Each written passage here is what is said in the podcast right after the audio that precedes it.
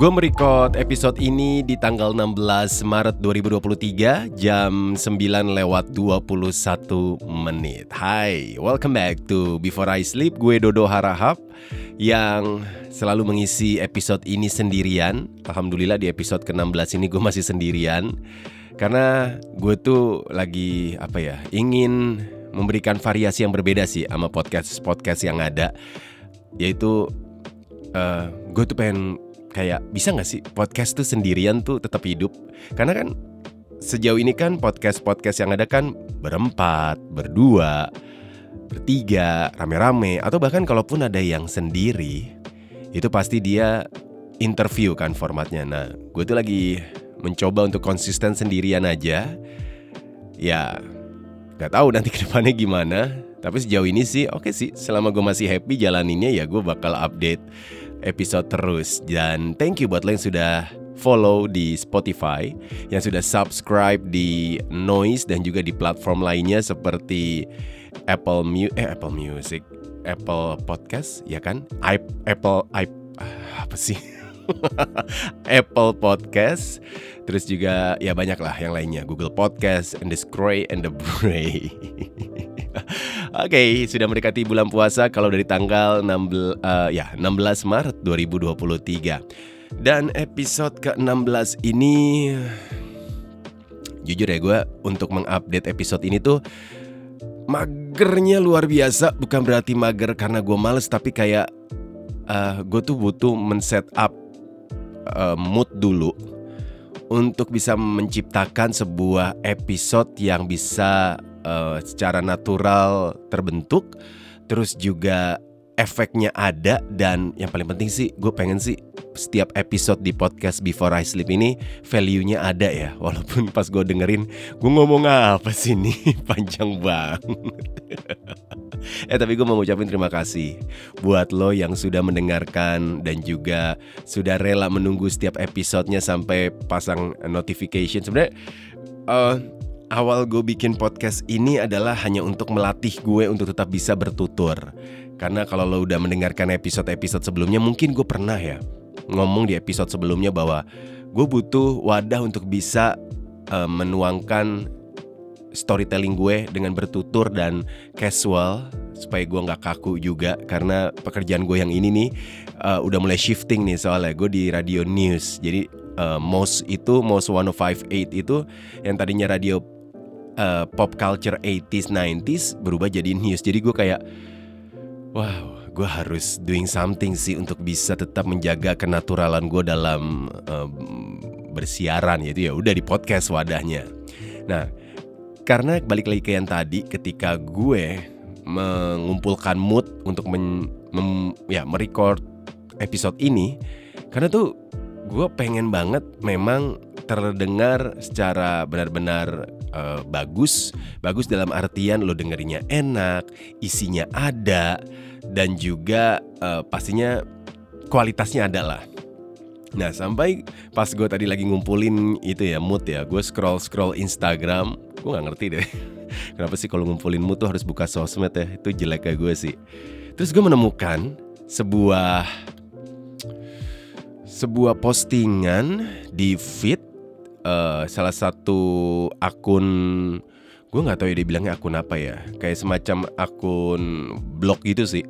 Namanya greatmind.id great ya greatmind.id ada satu postingannya yang tulisannya begini sesuatu yang kita jalani dengan sepenuh hati dan sungguh-sungguh pada akhirnya akan membuahkan hal baik. Ini gue setuju banget lagi dan dari situ ketika habis baca ini gue langsung save. Terus handphone gue bawa ke uh, ruang kerja gue ini. Langsung gue nyalain laptop, gue set up buat record podcast episode ke-16 dan gue langsung tahu, hmm, gue mau ngomongin ini nih. Gue pengen menjabarkan big idea ini sesuatu yang kita jalani dengan sepenuh hati dan sungguh-sungguh pada akhirnya akan membuahkan hal baik. Cakep banget ya. Before I sleep. Kalau nggak bisa dibilang senior Dan gue nggak mau dibilang senior, tapi kalau gue inget-inget lagi, 2005 itu berarti gue udah akan memasuki 20 tahun ya, kalau sampai 2025 ya, di radio. 2002, uh, 2005 itu adalah tahun pertama kali gue masuk ke studio siaran profesional. Dalam artian ya radio beneran gitu, ada pemancar, uh, ada softwarenya, FM, dan sampai sekarang gue masih di radio. Gue nggak tahu sampai kapan gue akan di radio.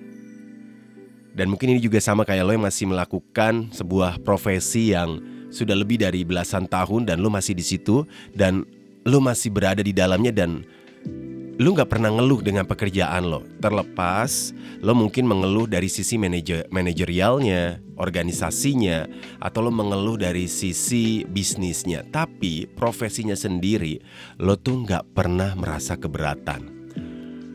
Gue tuh bisa dibilang untuk urusan pekerjaan gue, hmm, gue termasuk yang detail, capek tapi gue yakin ini akan bagus gitu kan. Jadi gue mencoba untuk konsisten dengan uh, shiftingnya zaman shiftingnya era dari yang tadinya tahun 2005 itu kan semua masih analog ya uh, eh, gue masih ngerasain wartel warung telpon oh my god tua banget terus gue masih ngerasain yang namanya belum USB, gue masih ngerasain buka data dari floppy. Jadi buat lo yang nggak tahu floppy, floppy itu adalah disket. Disket 3 per 4 gue inget banget. E, kotak pipih itu dimasukin tuh ke CPU. Cuma bisa nge-save uh, data kayak Word, Excel, foto nggak bisa. Terus uh, sampai 2005 ke 2006 2007 muncullah yang namanya USB. MP3 player. USB itu atau flash disk atau ada yang bilang apa ya? Uh, kalau istri gue bilang apa ya lupa gue.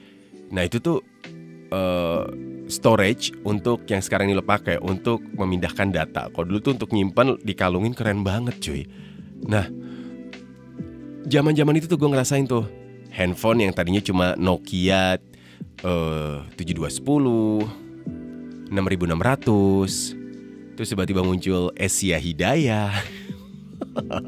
itu 10 ribu tuh, gue inget banget. Semalaman penuh nelpon ngapain coba. Terus uh, eh, 2005 itu apa lagi sih? CD tuh masih jadi barang oke okay tuh CD karena gue dulu tuh belinya hmm, MP3 gue bajakan dong. Karena CD tuh mahal dan prestis. Dan sekarang gue merasa menyesal tidak membawa CD-CD gue karena sekarang mahal banget sih.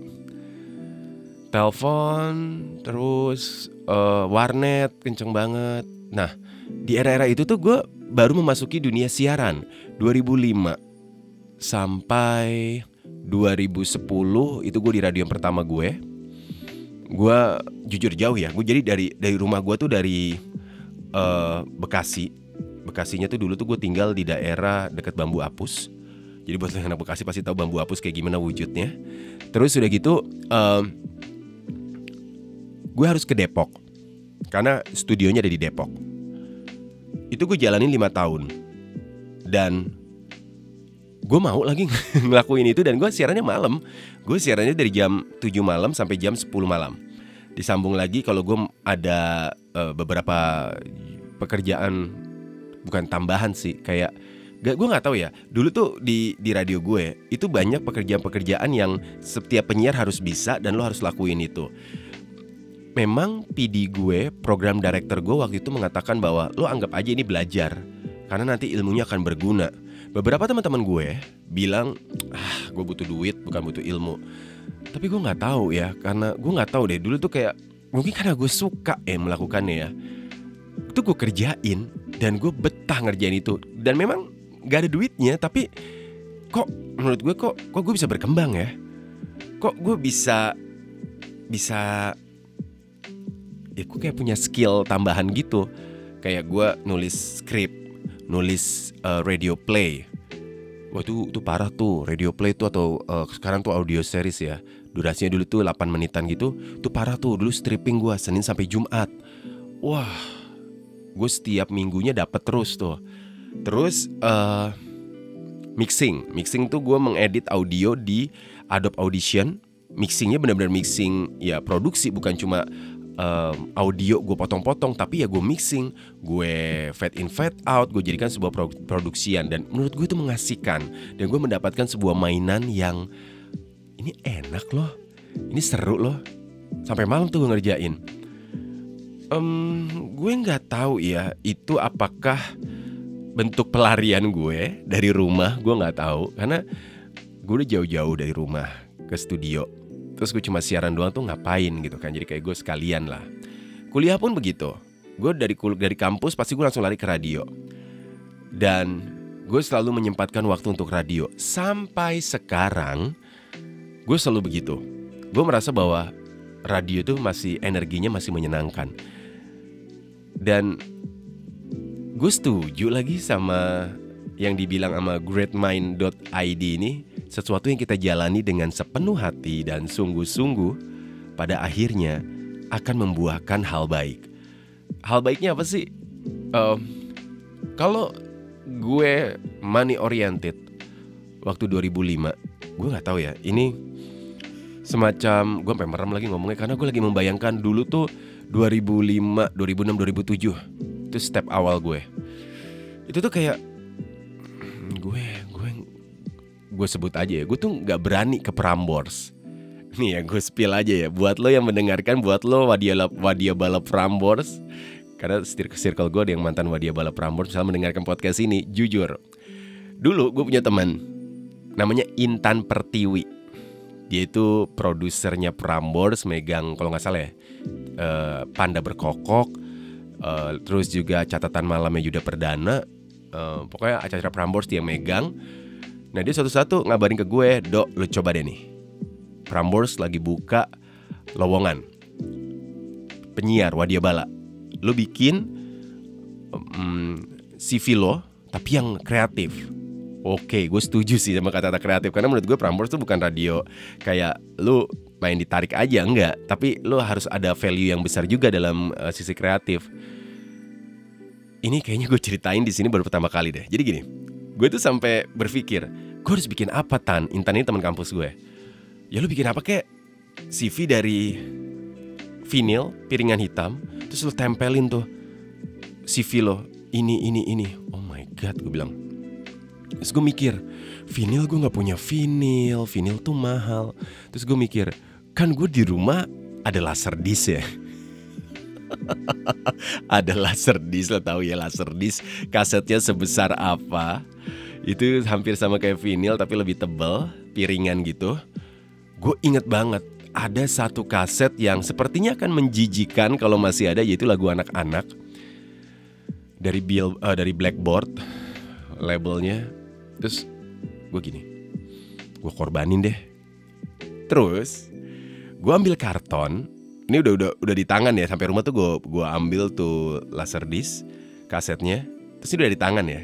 Di kamar tuh terus gue ambil kertas terus kertas ujungnya akan gue robek ya jadi kayak seukuran kotak-kotak gitu buat nulis uh, eh, CV gue part-partnya. Terus gue bakar pinggirannya biar ada sisi gosong-gosongnya gitu.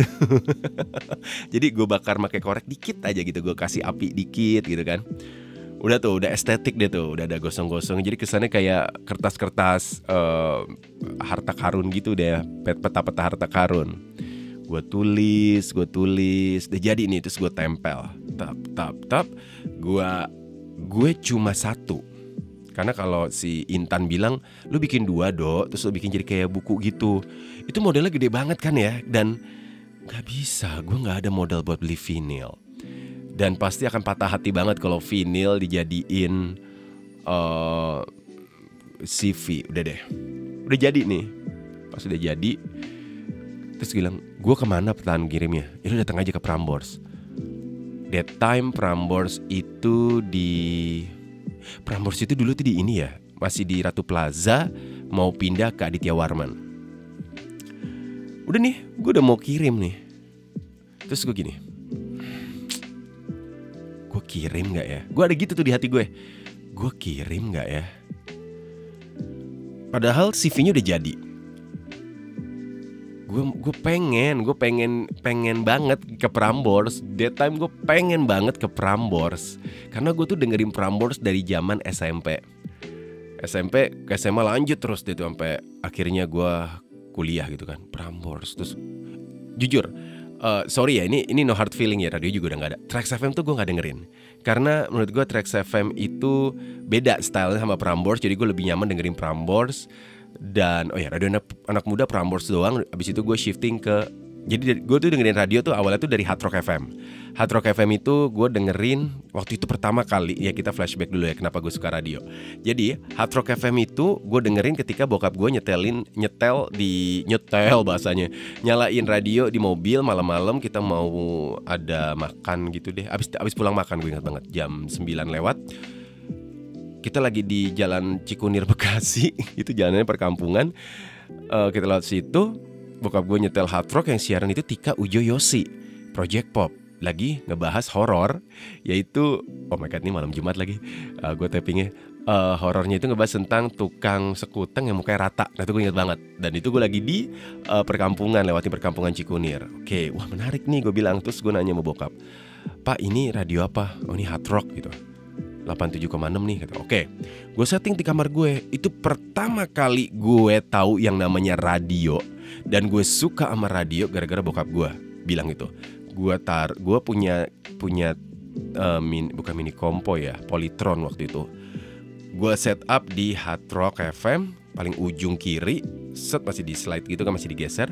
Udah sampai gue pengen dengerin terus nih Terus gue uh, chattingan juga sama teman gue namanya Citra. Halo Citra. Teman SD gue. Terus kalau gue uh, ngebahas tentang bukan chattingan sorry, gue email, email emailan sama dia. Gue lagi tergila-gila sama hard rock nih. Kalau dia bilang kalau gue bubur ayamnya bu ayam uh, Prambors, karena Anissa. Hah?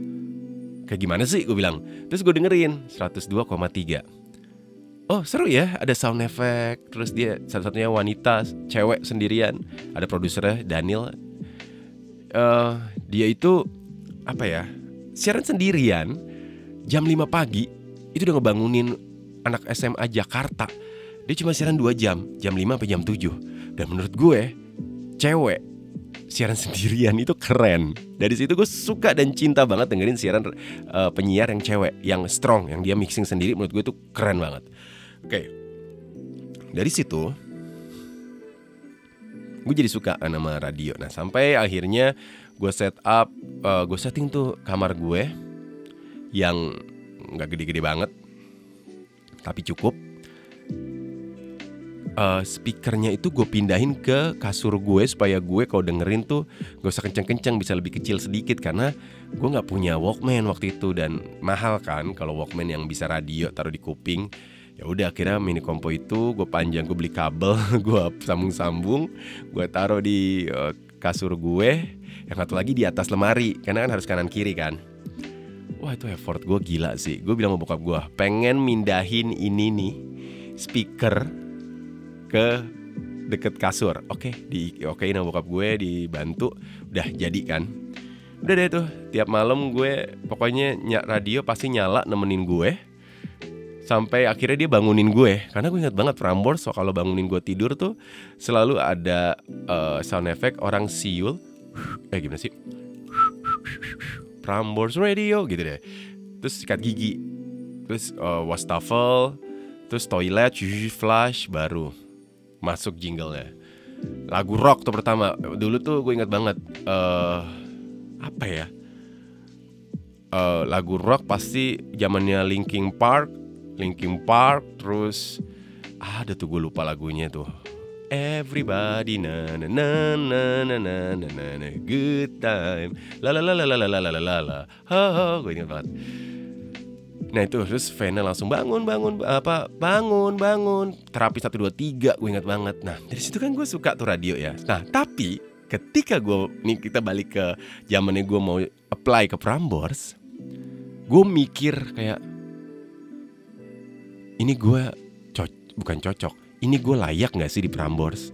That's the stupid things yang gue uh, lakukan. Gue mempertimbangkan diri gue padahal gue belum mencoba Prambors tuh begini loh titiknya loh. Prambors tuh levelnya di sini loh. Dan gue tuh udah di radio, tapi radio gue tuh jauh dari Prambors. Dan hmm, nah kayaknya gue kayak udah deh di pala gue tuh udah udah udah ada settingan kayak nggak deh dok, nggak deh dok, nggak deh dok. Jadi udah barrier gede banget tuh di gue. Nggak deh dok, lo nggak mungkin bisa diterima di Prambors. Padahal gue belum mencoba. Sampai pada akhirnya gue bilang ke diri gue bahwa udah dok lo kubur mimpi lo di Prambors lu lu lu jadi kaula muda aja lu dengerin Prambors lo ambil ilmunya dari apa yang lo dengar ya udah lu jadi penikmat aja tak walaupun lo udah siaran seenggaknya lo bisa terapin ketika lo siaran tapi radio pertama gue itu nggak kayak Prambors radio pertama gue itu kayak Gen FM radio pertama itu gue kayak kayak, kayak Gen FM kayak iRadio dan gue di AC Nielsen uh, eh, Nielsen itu adalah um, survei untuk rating dari radio dan TV dan berbagai macam media lainnya yang konvensional ya, bukan yang digital. Tapi sekarang juga udah mulai masuk ke digital. Ternyata uh, gue ada di ada di nomor tiga. Nama radio gue tuh ada di nomor tiga Nielsen. Ketika Gen FM masuk, goyah. Kira Gen FM tus ke nomor satu ya udah kita udah lepas tuh karena ya udah radio gue tuh butuh duit jadi kayak dia mengambil klien terbesarnya untuk lepas dari idealisnya ya udah tapi gue masih tetap cinta radio dan gue masih siaran dan akhirnya gue stop siaran di tahun 2010 ya. 2010 gue stop siaran 2 tahun 2012 ke 2013 gue siaran lagi di Woman Radio. Di Woman Radio itu gue merasa kayak oke okay, Radio Jakarta menyenangkan sampai akhirnya radionya goyah gue kekat udah tuh gue dikat dan gue nggak siaran lagi. Radionya kira tutup. Setelah dia tutup tapi gue udah di radio waktu itu gue udah di MOS MOS 105.8 dari 2018 sampai sekarang nah gue tuh berpikir bahwa ternyata yang gue lakukan sejauh ini itu memang gue lakukan sepenuh hati dan walaupun gue sadar ya bahwa gue nggak bisa terus-terusan begini. Maksudnya dalam artian gue nggak bisa terus-terusan untuk mengandalkan hanya untuk uh, siaran karena kita penyiar radio ini bukan full time, kita tuh cuma uh, part time, dibayar per jam dan ya lo harus melakukan sesuatu untuk bisa tetap uh, melakukan pekerjaan yang menyenangkan ini. Yang pada akhirnya ketika gue gue gue sadar sih ternyata ya hal yang gue jalani dengan sepenuh hati ini membuahkan banyak banget kesempatan. Nah gue setuju banget yang main greatmind.id ini. Sesuatu yang kita jalani dengan sepenuh hati dan sungguh-sungguh Pada akhirnya akan membuahkan hal baik. Ingat ya, tadi gue tuh cerita Gue di radio pertama gue Gue rela nulis skrip Gue rela nulis uh, audio series Atau dulu namanya radio play Gue rela untuk mixing sendiri show gue atau yang bisa dibilang adalah uh, mixing lewat Adobe Audition dan segala sesuatu yang gue kerjain. Dan bener loh, itu berguna banget sekarang, sangat berguna ketika pandemi kemarin, sangat berguna sampai sekarang. Ya, lo udah tahu gue punya audio series namanya Quarter Life Crisis di Noise, lo masih bisa dengerin.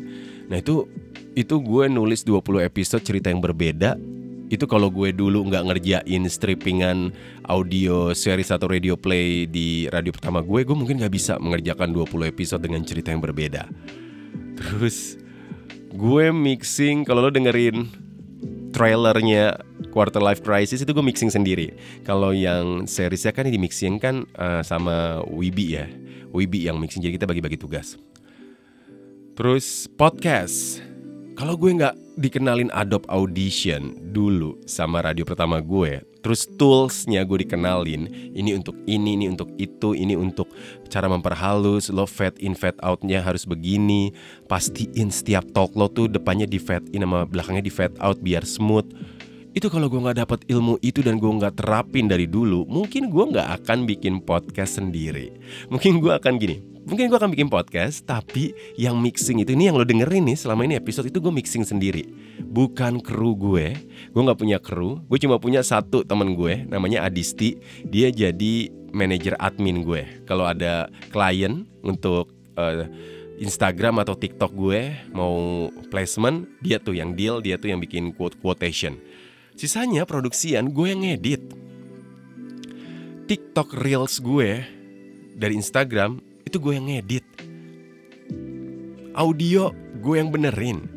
Dan itu terasa enteng buat gue tidak sangat merepotkan karena memang gue dulu terlatih sebagai penyiar yang mandiri. Gue nggak tahu ini akan menjadi hal buruk atau enggak buat diri gue karena sampai sekarang tuh gue nyaman banget siaran sendiri dengan kan ada ya di radio gue tuh produser yang bakal memperbaiki uh, setiap produksian gue dan juga segala macam stock set tuh akan dia benerin. Enggak, gue semua tuh harus harus sama gue. Gue yang harus ngekat itu semua karena gue percaya kalau gue yang ngekat, gue tahu. Kalau gue yang menseleksi itu gue tahu. Kalau gue yang nentuin mau ngomong di mana tuh gue tahu bagus dan jeleknya bakal gimana. Karena kalau gue, gue belum bisa, maksud gini, gue masih belum bisa percaya sih tangan gue tuh bisa sama dengan tangan uh, yang menjadi produser gue. Mungkin akan suatu saat gue akan punya produser di show gue di radio atau mungkin podcast ini kalau besar jatuhnya ke YouTube juga mungkin akan ada teman-teman gue ya atau anak-anak magang di radio-radio yang akan gue tarik. Ini ada duitnya nih, lo mau gak gabung gitu ya? Mungkin gue akan pelan-pelan percaya dengan mereka untuk yaudah lo pegang, lo produksi, lo rapihin bahan dari gue. Nah itu mungkin gue pelan-pelan akan belajar untuk percaya bekerja sama dengan orang lain. Tapi untuk saat ini show radio gue, show uh, podcast gue sampai Instagram dan TikTok tuh semua yang ngedit gue. Terlihat memang kalau lo lihat bagus ya bagus, tapi uh, warnanya sama itu karena emang gue yang melakukan, gue yang mengerjakan. Dan capek tapi gue nggak merasa terlalu capek dengan orang lain. Karena orang lain ada loh yang mengerjakan podcastnya. Itu katanya capek banget. Dan dia tuh kayak nggak mikirin mixingan produksiannya. Kalau gue semua gue yang ngerjain. Gue milih back sound gue membuat bumper in bumper out sampai sweeper yang di tengah-tengah itu gue nentuin. Gue mencari mood dari uh, back sound dan juga musik untuk bumper. Itu semua dari gue. Dan gue yang memposting juga. Apakah itu berat? Ternyata enggak buat gue. Karena gue udah menjalani hal ini jauh di tahun 2005 awalnya sampai sekarang. Ini ya emang gue pakai hati dan gue emang bener-bener kayak it's okay. Duitnya segitu nggak apa-apa. Tapi kalau gue tekun gue sungguh-sungguh gue nggak bakal rugi kok. Ntar ya gue minum dulu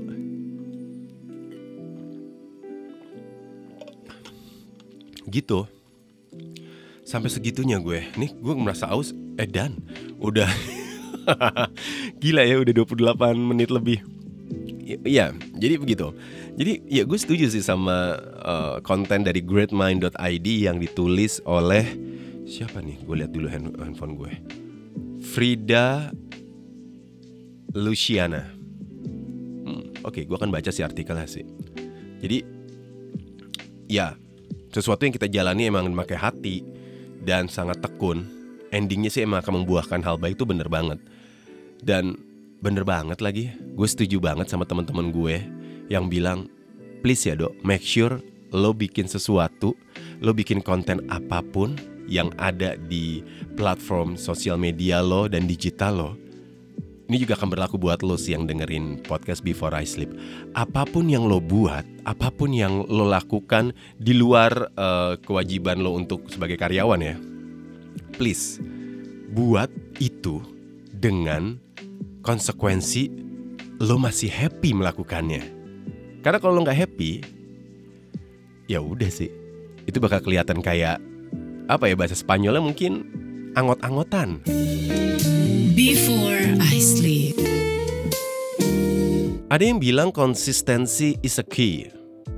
Be consistent. Lo tuh harus bikin terus, jangan stop. Dan nantinya kalau lo konsisten, lo akan mendapatkan sebuah hadiah, yaitu kesuksesan. Hmm. Itu juga tuh gue ngeliat tuh kontennya Mukti Entut tuh ya. Jadi itu dia stand up komedi dari Jogja. Dia bikin konten, dia jadi tukang penjual kesuksesan. Jadi dia naik motor. Kesuksesan, kesuksesan, ada yang mau kesuksesan. Terus ada yang beli si Wawan Cikuk tuh teman gue juga. Beli, beli, beli uh, kesuksesan. Dikasih sama Mukti, kotak dibungkus. Loh ini apa? Ini hadiahnya. Kok hadiahnya gitu? Iya. Jadi karena uh, lu udah konsisten, ini hadiahnya kesuksesan. Wih, bagus banget. itu keren sih. Ide-ide yang wow. Menurut gue anak-anak stand up tuh gokil sih emang sih. Ah, ya sudahlah episode terpanjang untuk podcast Before I Sleep. Oke, okay, thank you banget buat lo yang sudah mendengarkan. Semoga yang lagi ada di perjalanan, yang lagi commuting, yang lagi nyetir, lo tetap bisa menjadikan podcast Before I Sleep ini menjadi teman lo untuk setelah beraktivitas atau berangkat ke tempat kerja lo sebagai penyemangat mungkin ya. Thank you banget. Jangan lupa untuk konsisten. Coba gue tuh udah kayak motivator ya. Tapi gue bakal tempel sini yang ada di Great Mind ID ini sesuatu yang kita jalani dengan sepenuh hati dan sungguh-sungguh pada akhirnya akan membuahkan hal baik. Semoga 2023 ini juga banyak hal baik yang nempel di lo apalagi sebentar lagi memasuki bulan Ramadan. Semoga uh, cepu cerita puasa bisa konsisten juga harus sih. Ya 20 episode akan gue tayangkan selama bulan Ramadan. Cepu cerita puasa. Kalau punya cerita boleh ya. Langsung email ke dodoharahap at gmail.com Jangan lupa untuk follow Instagram at dodoharahap dan juga at podcast B4 I Sleep.